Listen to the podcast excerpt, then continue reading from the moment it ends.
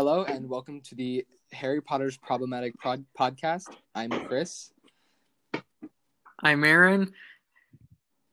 And I am Arwen, and you can't see me doing jazz hands, but I'm doing jazz hands. Anyways, so today we are focusing on the third book in the Harry Potter saga, that is The Prisoner of Azkaban.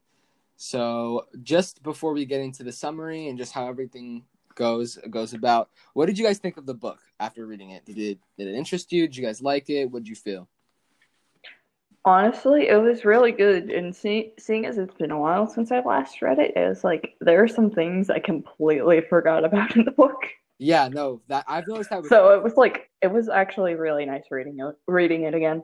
Yeah, I've noticed that with a lot of the Harry Potter books is like after you read them the first time, you don't really pick up a lot of things, but when you read them a couple more times, it's like a lot of things you open up to you and you see a lot more things that you didn't see the first time.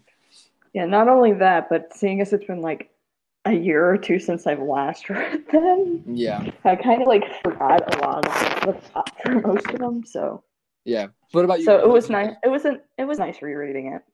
Honestly, for me, I had a very similar experience, except before before I started taking this class and I started reading the Harry Potter books, um, summer of this year, my cousins came down and we watched through all of the eight Harry Potter movies.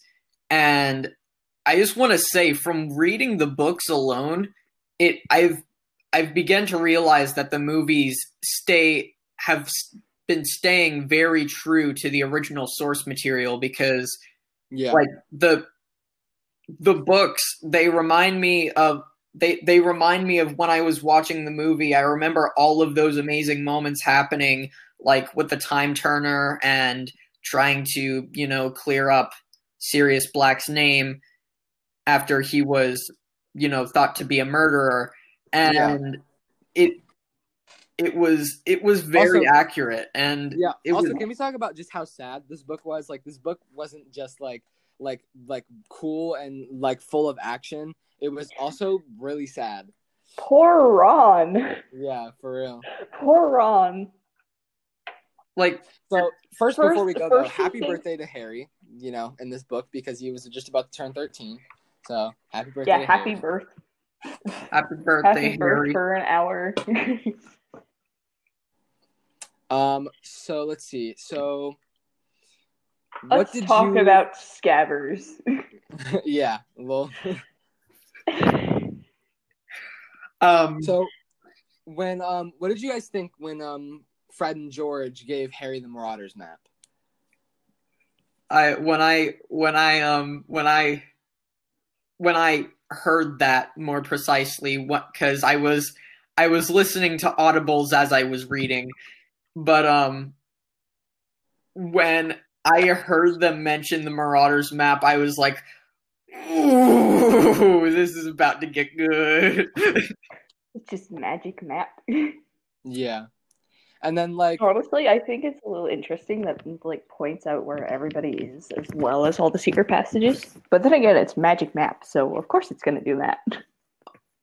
honestly like the the marauders map is like probably one of my favorite fa- favorite favorite relics in the um in the harry potter franchise because it, it just it, it's crazy i November 18th, 2020 at 10 10 in the morning.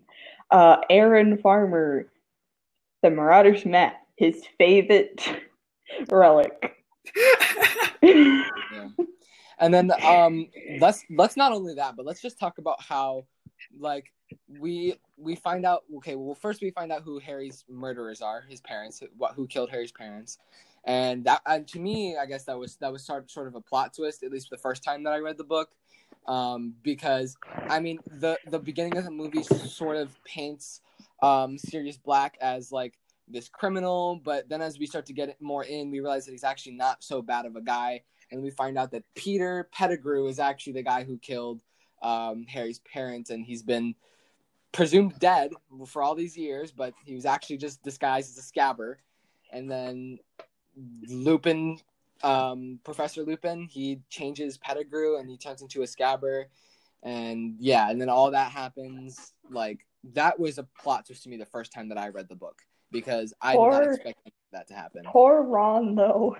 He has Honestly, to deal with like- thinking thinking his beloved pet his beloved pet died, only to find out that his beloved pet was really just a murderer in disguise. Yeah. The- his beloved pet was actually Harry's murderers. No, he has to deal with- He has to, oh yes, he has to deal with thinking his beloved pet was murdered by one of his close friends' pets, and then finds out no, that's not what happened.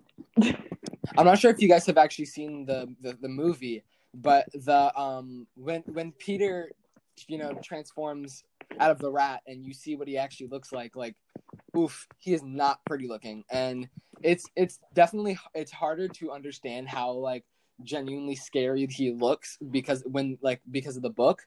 But like when you actually watch the movie and like see who is playing Peter, it's genuinely like a gross sight. He is not pretty to look at. Yeah, he literally it's making me begin like when I saw the movie version, I it made me wonder I wonder if him like spending those 20 years as a rat like caused him cause like you know like his facial structure and his human features to be like to start look more like a rat like having those giant front teeth at the front and you know a lot more hair all over the place. Yeah, and then um, one thing I wanted the fact to, that it points it to, points out uh, that he still looks kind of like a rat, yeah, he actually does even still look kind of like a rat when he and it points it points that out in the book too. Yeah, he still does have rat features. That's probably why he looks the way he does. But He I is- also wanted he's to just- understand. He's not he's not a he's not a hum, a, a wizard being disguised as a rat. No, he's a he's a rat being disguised as a in wizard. disguise as a wizard, exactly. oh god, I One thing I edit the snorting out, please. One thing I thought that was really cool um in this book was um like kind of the introduction to um Hermione's time turning necklace, um her little device.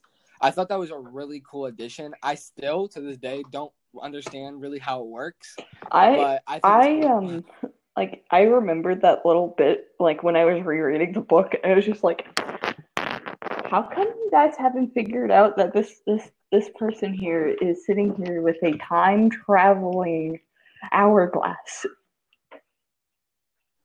yeah. yeah the time turner i so like a time traveling hourglass or some sort of time traveling device because like how is she going to like three classes at the exact same time i wouldn't even be able to like like do that even if i did have the time turner yeah. yeah And then I also want to talk about um probably one of the like best like scenes in the book, which like turned out to be one of the greatest scenes in any Harry Potter movie, um, was when they were um in defense against the dark arts and um they had the um, the thing and the what is it called? It's like the like, it's like the cabinet and um i forgot I, into an I forgot what it, exactly it was called but it was like it changes into your worst fear Yeah, into your worst fear, yeah.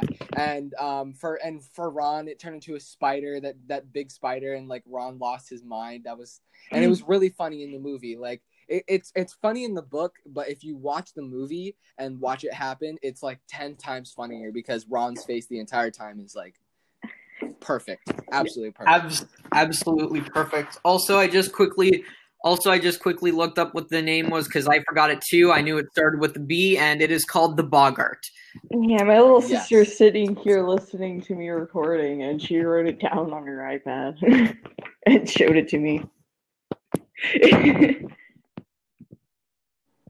yeah, for sure. And Uh, she just um, she just said that that they could have saved Harry's parents with the time turner, but you're not allowed to be seen. yeah. I'm glad that even though Ron did lose his rat, and you know he finds out that his rat turned out to be you know uh, evil murdering wizard, wizard. Um, at the end he still gets his little pet owl, and you know makes you're you're of his murdering you're murdering a wizard rat. It's Yeah. Scabbard, wizard in disguise. So one thing I wanted to understand as well is that towards the end of the book, once um once we start getting to the end and everything starts ending, um Harry actually seems almost like excited to return to the Dursleys' house and spend summer with them, which didn't make any sense to me, considering that the Dursleys treat him like crap. But like he seemed excited to go back, and I guess I can kind of understand because like he went through so much stress during the book, like especially with like finding out who killed his parents and having to deal with everything that went on with with you know the Bogger and um uh and Peter uh Peta, Pettigriff I think it's called. And um, so I can understand his stress, but I still would never want to go back to the Dursleys.